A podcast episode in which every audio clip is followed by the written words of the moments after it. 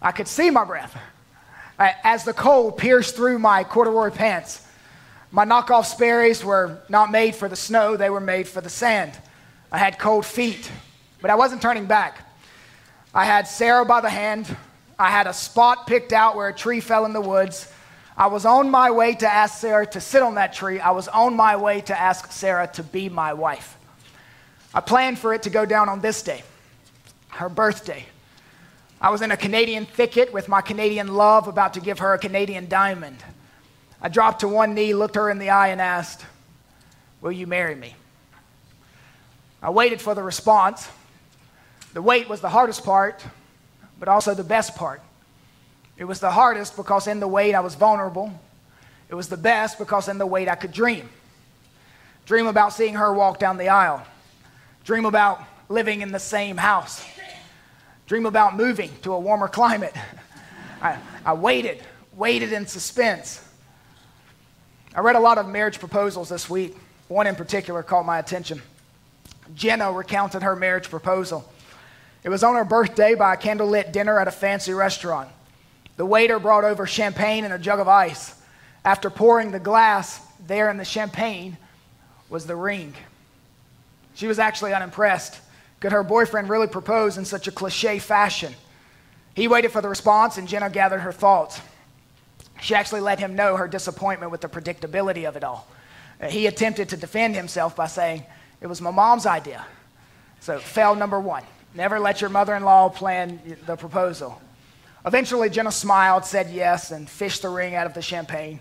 She bent forward to kiss this old Prince Charming, and her hair fell into the candle with all the product in the hair.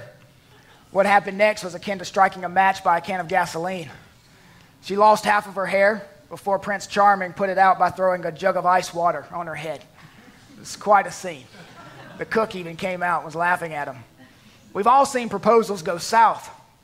Perhaps you've seen the one that happened at the halftime of an NBA game. He takes her to half court, the cameras surround them, 40,000 people cheering, Jumbotron showing their faces. He drops to one knee, her hands go to her mouth in shock. He pops the question.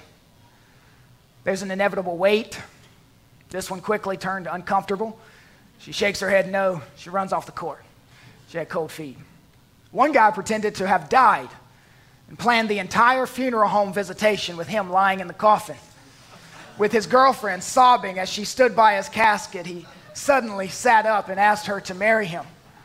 After she stopped screaming, she slapped him. And then she said yes. I think the girl needs help. Uh, another guy tied the ring to a red helium balloon. He gave the balloon to his girlfriend. She didn't notice the ring. And then he dropped to one knee. He said, she said in, in her excitement, you know, yes. She screamed, yes. And then she let go of the balloon. $5,000 floated away. You can watch this video on YouTube. He's chasing the balloon. She's like, what's going on? These proposals went way wrong. I read after Stephen Davey this week to see if there was any help for guys on how to do it right. He found one guy who pulled out all the stops. This guy lived in a different state from his girlfriend, so he mailed plane tickets to her. When she arrived, a limo was waiting for her as planned, and the music in the limo was a compilation of their favorite songs. She was taken to a name brand store where the rack of dresses and shoes were waiting for her. She was able to choose her favorite, get dressed, and was driven to a salon for a three hour treatment massage, pedicure, manicure, hairstyling, makeup. She was then driven to the entrance of a resort where a horse and buggy were waiting for her. As she was driven around the small lake, more than 100 candles lit the path to a red carpet where a violinist began to play a song this guy had written. While she walked up the red carpet, he appeared at the top of the stairs and began to sing the song he had composed. When she got to the top of the stairs, he knelt down on one knee, and a light board behind him blazed the words, Will you marry me? He then stood and sang the finale to the song, backed up by a 45 piece orchestra. When she said yes, fireworks exploded in the sky above them. This is not a television show. This was an average dude. He planned everything. This guy makes me sick. Here's what we learn from all of this if you're going to propose, you need a plan, you need to execute the plan, And you need to have some idea about the results. You need a plan. You need it to be romantic. I shared with Sarah my favorite expositor's proposal. His name's Tony Merida. He took his wife Kimberly to the Arlington National Cemetery, filled with people who laid down their lives for, for their country. And he said, Kimberly, I'm willing to lay down my life for you. And he dropped to one knee. He quoted Psalm 34 Will you come and magnify the Lord with me in marriage? I told that to Sarah, and I'm like, look at how much theology is in that proposal. She just shook her head. She said, if you took me to a graveyard, it wouldn't have been good. Not good at. So we've got a plan, then execute the plan. All right, avoid helium, blow out the candle, don't listen to your mother, and then have some ideas about the results. Like drop a hint in advance so she will not get cold feet and run away. One of the most fascinating proposals in the history of humanity happened 3,000 years ago. It actually breaks down in, into those three the plan, the execution, and the results. Let's look first at the plan. For seven weeks, Ruth has been gleaning in Boaz's barley harvest and wheat harvest, each day bringing home tons of food for her and her mother in law, Naomi. They now have enough food for a year. Harvest is ending, and life is about to resume to its normal flavor. The flavor for them was marginalized in the community, working yourself to the bone with no hope of it becoming easier, facing another year as outsiders. Through the first two chapters of the book, Naomi has been preoccupied with three people me, myself, and I. She had turned inward, consumed by grief and bitterness. But that changed during harvest. Her hard face melted into a, a clever smile.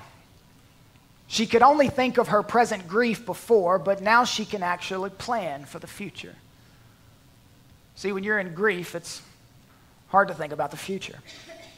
We see in the text her mind turning, planning, scheming, maneuvering.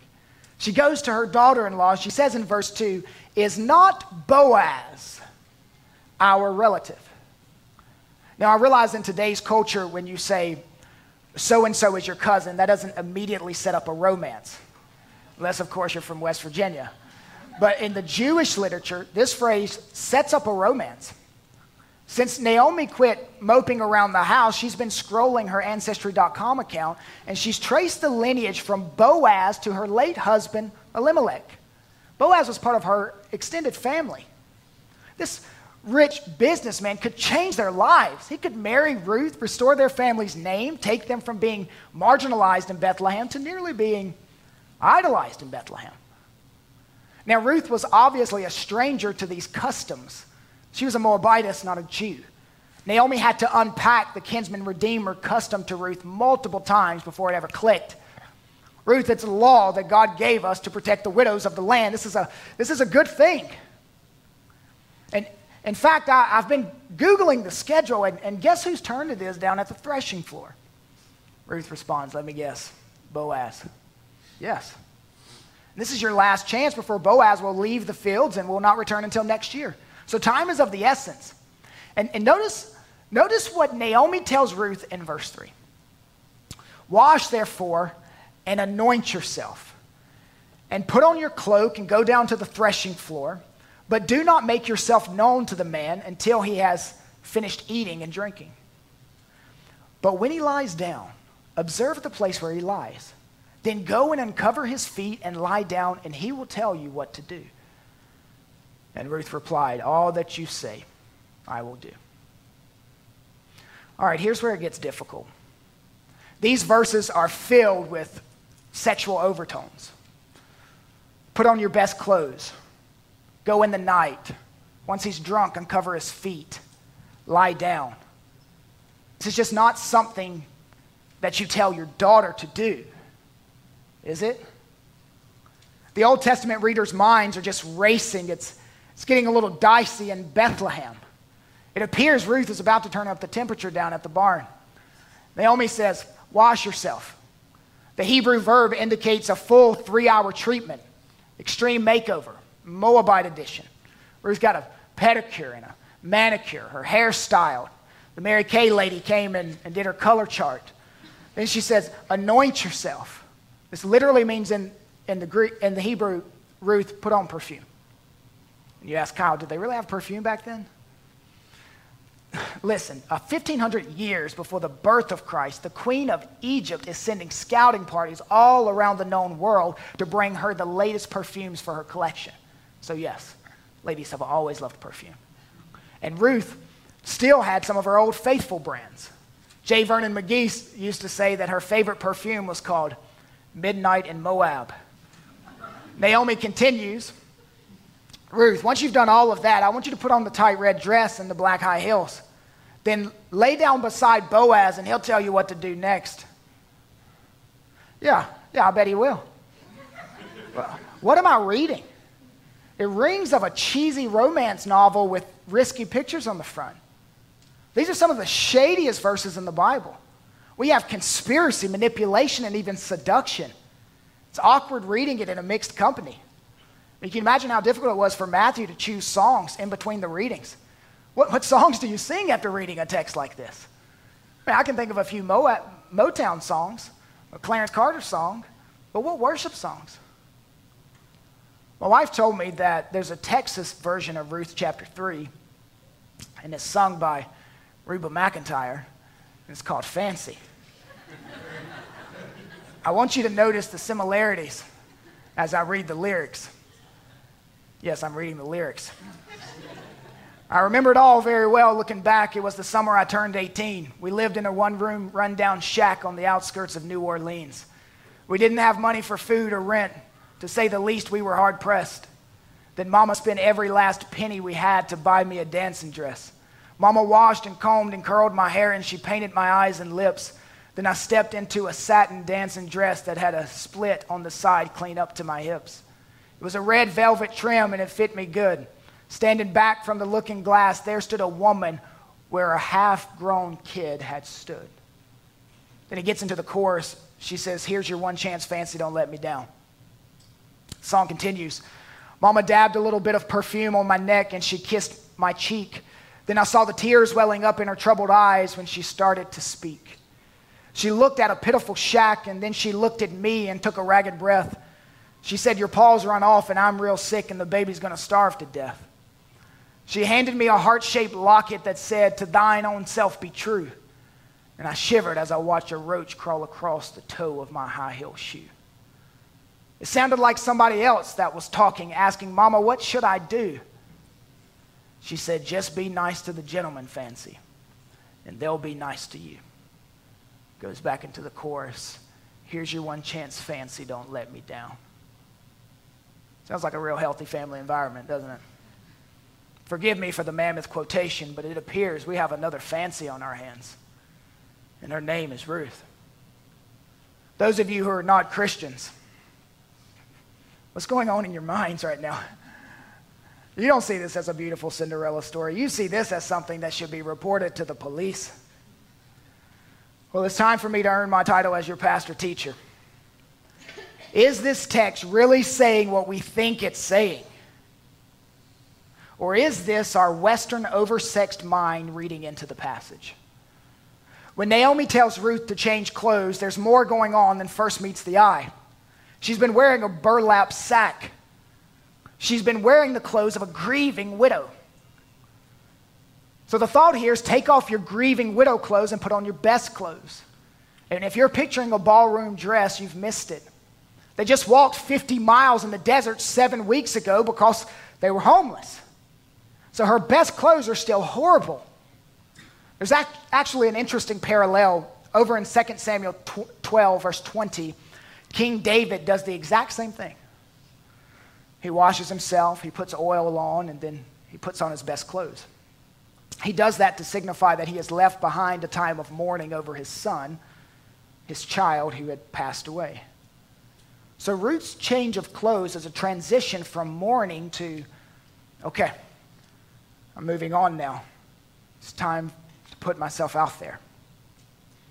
But this still doesn't explain the sexual innuendo of uncovering his feet. When I read this, it, it just sounded weird to my germaphobe ears. I'm seeing these commercials about toe fungus, and I have real health concerns about Ruth uncovering these dirty feet. The term feet is sometimes used in Scripture as a euphemism for male genitals. Exodus 4, Judges 3, 1 Samuel 24. So some say that Naomi is telling Ruth to sneak up on the semi drunken Boaz, take the man's sheet off of him, lie down against his lap, and then just see what happens. Actually, one of my favorite commentary, comment, commentators believes this, Sinclair Ferguson. He thinks this whole thing played out exactly like Reba's country song. But I think there's two main problems if you hold to that view.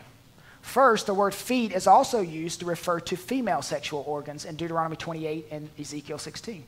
Secondly, the majority, the majority of the use of the Hebrew term translated for us feet actually means a person's feet.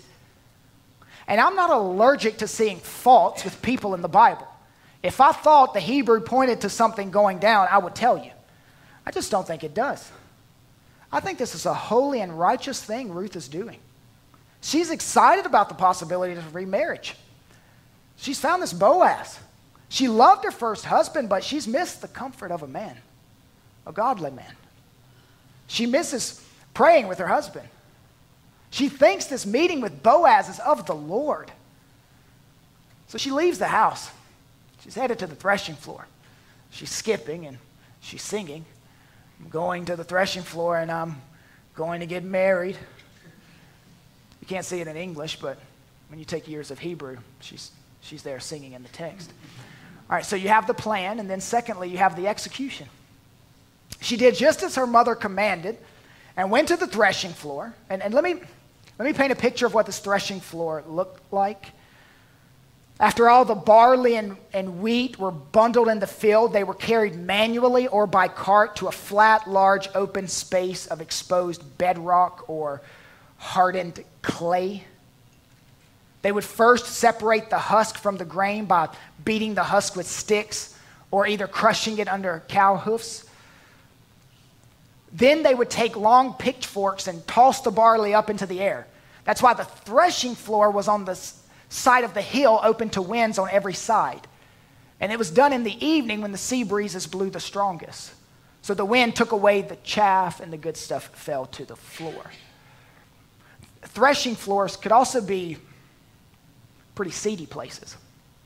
It was a place filled with blue collar dudes on payday. It was a celebration, it was a party, a time of tallying up the total income for the season. In fact, Hosea chapter 9, verse 1 mentions ladies scantily dressed showing up. Sex for hire was extremely common for these first century, first century sailors coming off the proverbial ship. But the author has already hinted to Boaz's character, so we know he's not involved in any of this. There's no indication that Boaz was ever married. We're not sure. Mark Dever thinks he was a widow. We don't know if Boaz was tall, dark, and handsome, or five nine, white, skinny, receding hairline, and spiked hair, which would be much better. Let's just be honest. By the way, there's nothing here to imply that Boaz was getting drunk. He's like me after going to a Brazilian steakhouse. His stomach is filled with good food and good drink, and he's in a food coma. He's going to settle in for the night. I asked the question why would, a, why would a rich man settle in for the night? All the work is finished. Well, first, because animals could eat the grain. Secondly, someone could steal the grain. In fact, Midianites had made a habit of invading the land and stealing the crops. Boaz stays the night to protect his profit. So he finds a secluded place away from all the partying guys and he lays his head down. The entire time, Ruth is watching this unfold. She's like a ninja in the night. She's hanging from the barn rafters. Once he's asleep, she's going to uncover his feet. She's been paying close attention because Naomi told her, make sure you don't do this to the wrong guy. You don't want to uncover someone else's feet and find out, well, those legs are too hairy. That's, that's not the guy. Those legs are shaved. That's definitely not the guy. You can almost hear Ruth's heart beating as she watches from the rafters. Boaz begins to doze off. She thinks to herself, okay, he's asleep, he's snoring, I'm coming down. And just then he kind of rolls over. So she waits a little longer. A few minutes later, he's definitely asleep now. She shimmies down and uncovers his feet. The cool breeze on his bare legs causes a little stir. He has cold feet. He sits up to cover the feet with a blanket. He opens his eyes, and for a Split second, he sees two eyes looking back at him. He's quite startled. 3,000 years ago, there were no lights in the barn. He knew what Ruth looked like, but it was dark, so he couldn't recognize her. So he asked the question, Who are you? This is actually not the first time in the scriptures that a man woke up to find a woman next to him. Adam went to sleep, woke up to discover he had surgery and he was now a married man. Jacob went to sleep. Not, not this Jacob here. He's, a, he's our pastoral intern. We were reading to our kids about Jacob and how Jacob was a liar and a deceiver in the scriptures. And one of our kids was devastated. Like, I didn't know Jacob was a liar. And we're like, it's a, it's a different Jacob. So uh, tell your kids this Jacob is not, not our Jacob here. Jacob went to sleep, woke up to discover he was married to the wrong woman. There are three ways for Boaz to respond to Ruth. He could first take advantage of Ruth. He could wink his eye and give her a little Joey Tribbiani quote. How, you doing? This, this was in the middle of the times of the judges. Sexual immorality was rampant. Everyone was doing what was right in their own eyes. So he could take advantage of Ruth or he could scorn Ruth. Go home. I'm trying to sleep. What, what are you working the streets now like you used to work the fields? Or he could honor Ruth. Listen to her. Give her time to explain what's going on. Is there significance in Ruth uncovering Boaz's feet? Read commentaries all week. Firm answers are elusive, but apparently it's a nonverbal custom for requesting marriage, a way for a woman to gracefully initiate a proposal. This was Ruth's marriage proposal. There's no golden sunset, no bottle of champagne, no rose petals or candles, just a heap of grain and some dirty, nasty feet. This isn't seduction. This isn't fancy, don't let me down. She's proposing. And I don't want you to miss what happened here. A Moabite woman just proposed to an Israelite man. A worker in the field just proposed to the owner of the field. A younger person just proposed to an older person. This is breaking all the rules. So we wait with our ears to the ground to hear what Ruth has to say. And she speaks in the end of verse 9 I am Ruth, your servant. Spread your wings over your servant, for you are a redeemer. Now, what does it mean to spread your wings over a person? This is not an invitation for intimacy. The word for wing can also be translated garment. Spreading your garment over a woman was a common ancient Near Eastern custom used in Israel for a man intending to marry that woman. See, when you, when you put the garment over the woman, it was taking responsibility of her care and her pr- protection. Actually, the Hebrew word for wings is the word kanaf, translated for us wings. They, they've actually used that word in conversation before. Boaz used kanaf while he was praying for Ruth in chapter 2. I pray that, that God will spread his kanaf over you, his wings over you. So, so in this proposal, Ruth is effectively whispering to Boaz, Do you remember prayer you made on my behalf a few months ago in the field? Would you like to be the answer to that prayer? While she waits for his answer, she dreams what it would be like to walk down the aisle and see him at the end, what it would be like to lay in his arms every night. A good man, a godly man. Boaz eventually responds to the proposal at the end of verse 10. The text says, You have made this last kindness greater than the first, in that you have not gone after young men, whether poor or rich. So when Boaz here is referring to Ruth's first kindness, he's referring to her care of her mother in law, Naomi.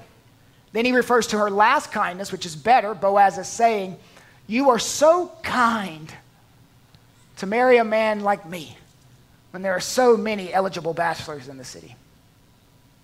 Boaz told her that, as you read on, that he effectively loves her and would be thrilled to marry her. And then he seals it with the promise of food. He, he didn't have a ring right now. She caught him in the middle of the night. So he seals it with the promise of food. Here's a Here's a taco. and then in, in verse 13, notice what he says As the Lord lives, I will redeem you. Kids say things like, cross my heart, hope to die, stick a needle in my eye. We say things like, I, swear on my mom's grave.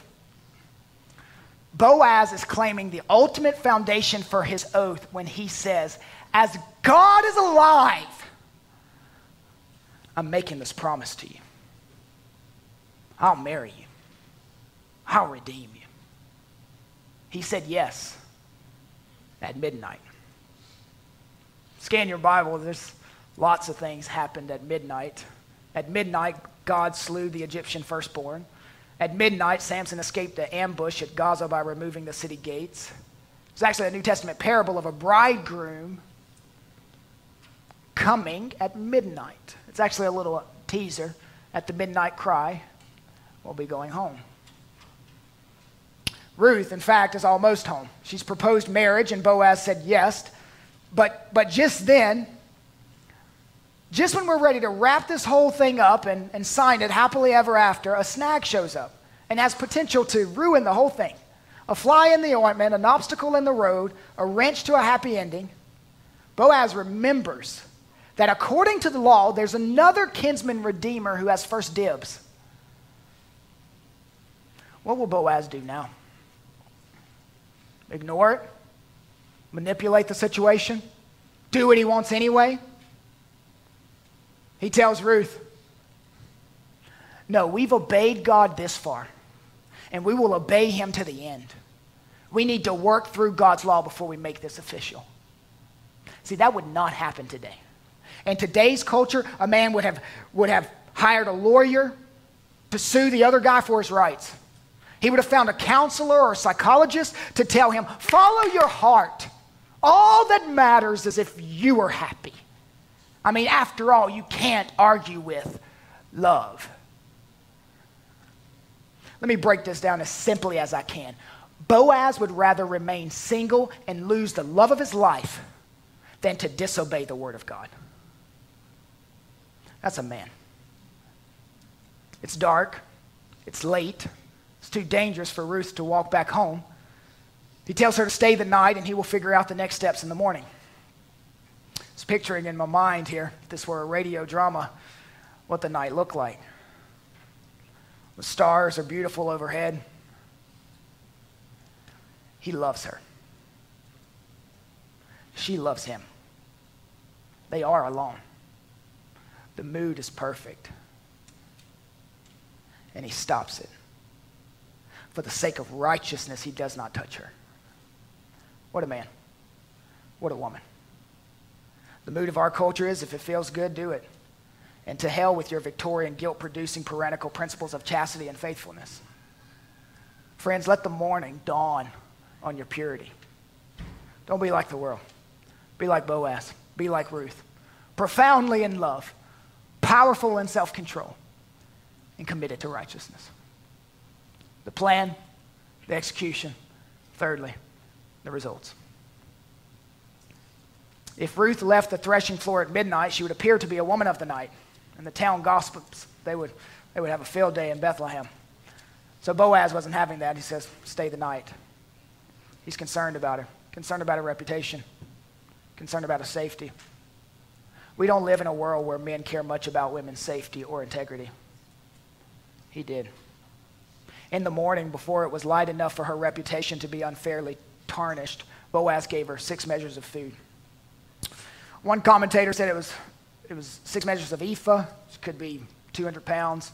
Another one said seahs, that means she could carry 75 pounds. Iain Duguid, which has an excellent commentary on the book of Ruth, he says it's 80 pounds. And we know it's heavy because Boaz had to literally hoist it up on Ruth. So Ruth is going to have to rely on her P90X workout and get beast mode to get this stuff home. But she's going. Boaz told Ruth in verse 17, do not go to your mother in law empty handed. Could that be significant?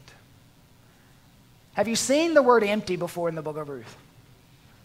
It immediately takes our mind back to Ruth chapter 1, verse 21, when Naomi came from Moab with Ruth by her side. And what does she say? I went away full, But the Lord, the Lord has brought me back what? Empty. And God says, I'm not going to leave you empty handed. This is another little reminder from God. I don't leave my children empty for long. I supply. When you feel empty, alone, when it seems like God is far from you, He may just be setting the stage for the greatest display you have ever seen of His faithfulness to you. Christian, for all of eternity, you will never, ever be empty again. He has staked His glory on providing for you, providing for your soul. Well, Naomi's been a, a nervous wreck. She's had quite a restless night waiting for Ruth to return. There's no such thing as text messaging, so Ruth couldn't check in with little updates here and there. Naomi's been floor pacing, constantly peeking out the blinds. Finally, she sees Ruth walking home. And this is not a walk of shame, this is a walk of hope. She yells, Ruth, did Boaz say yes? How did the proposal go? Ruth comes, unpacks the details of the night before. She receives these six measures of grain. Boaz wanted me to send this to you so I would not come back to you empty. She's immediately reminded of what she said seven weeks ago. The Lord has made me empty. And it clicks. God will provide for me. Then Naomi, having received the Lord's message loud and clear, she actually gives excellent advice, spirit directed wisdom. She says in verse 18, Wait.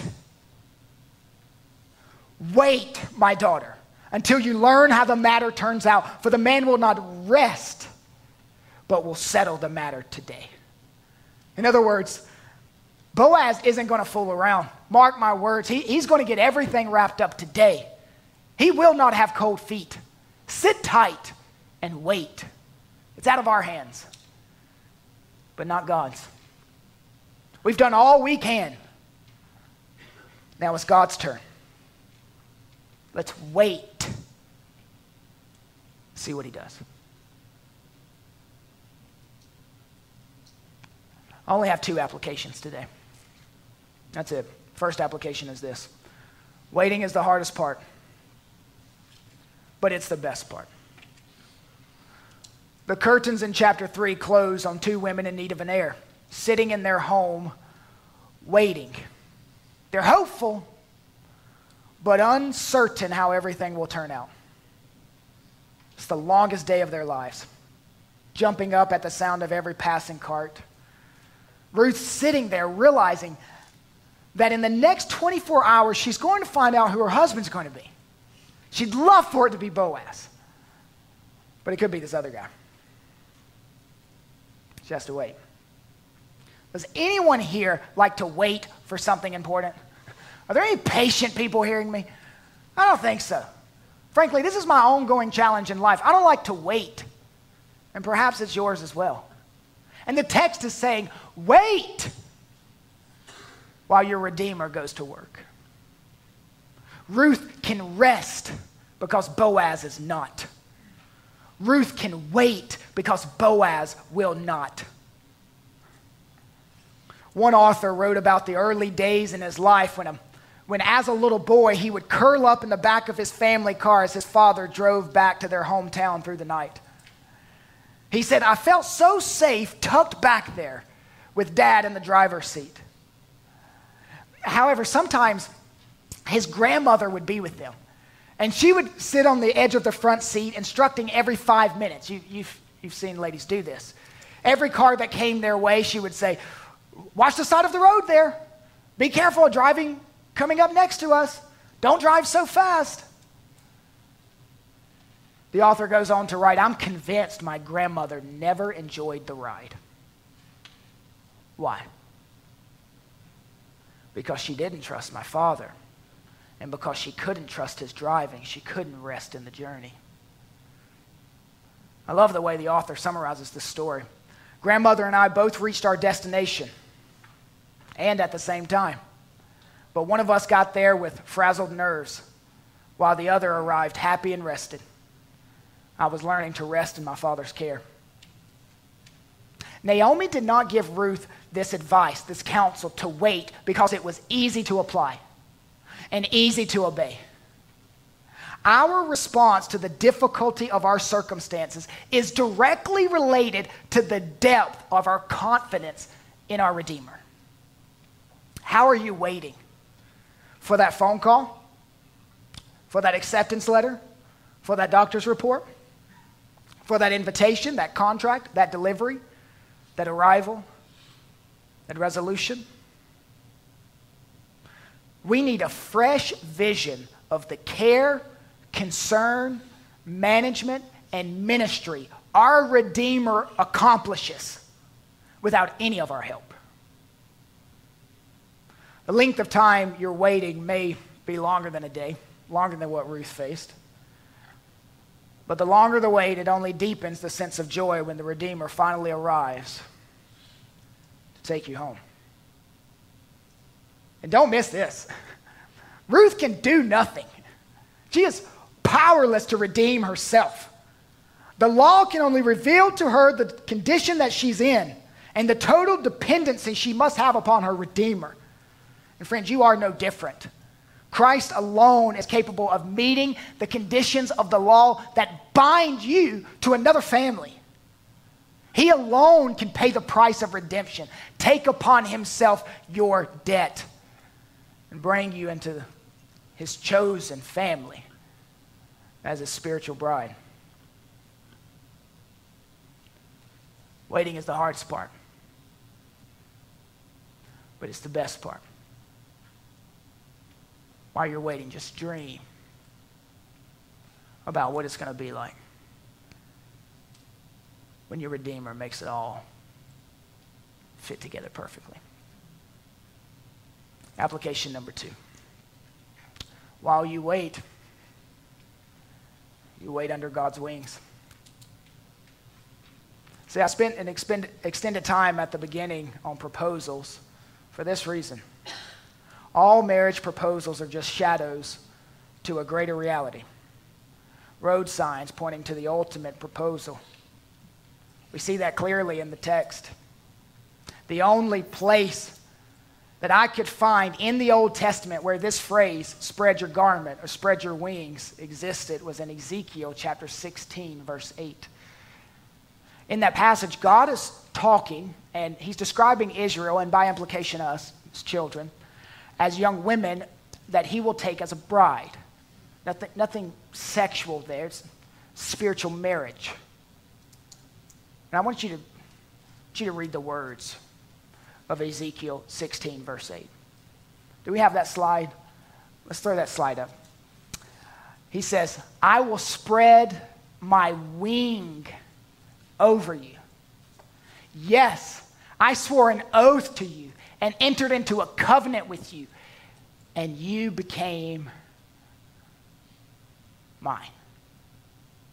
When you were converted to Christ, God spread his wing, his garment over you, and he said, I will protect you, I will care for you, I will redeem you. See, as it turns out, Ruth is a little love story that is about a greater love story. The love of a redeemer not a cultural one in Israel, but a global one in heaven. Tis so sweet to trust in Jesus, just to take him at his word, just to rest upon his promise, just to know, thus saith the Lord. Thank you for listening to this resource of Faith Family Church. We gather on Sundays at 495 Hugh Hunter Road in Oak Grove, Kentucky, and are a short drive from Fort Campbell and Hopkinsville, Kentucky, as well as Clarksville, Tennessee. For more information, visit our website, myfaithfamilychurch.com.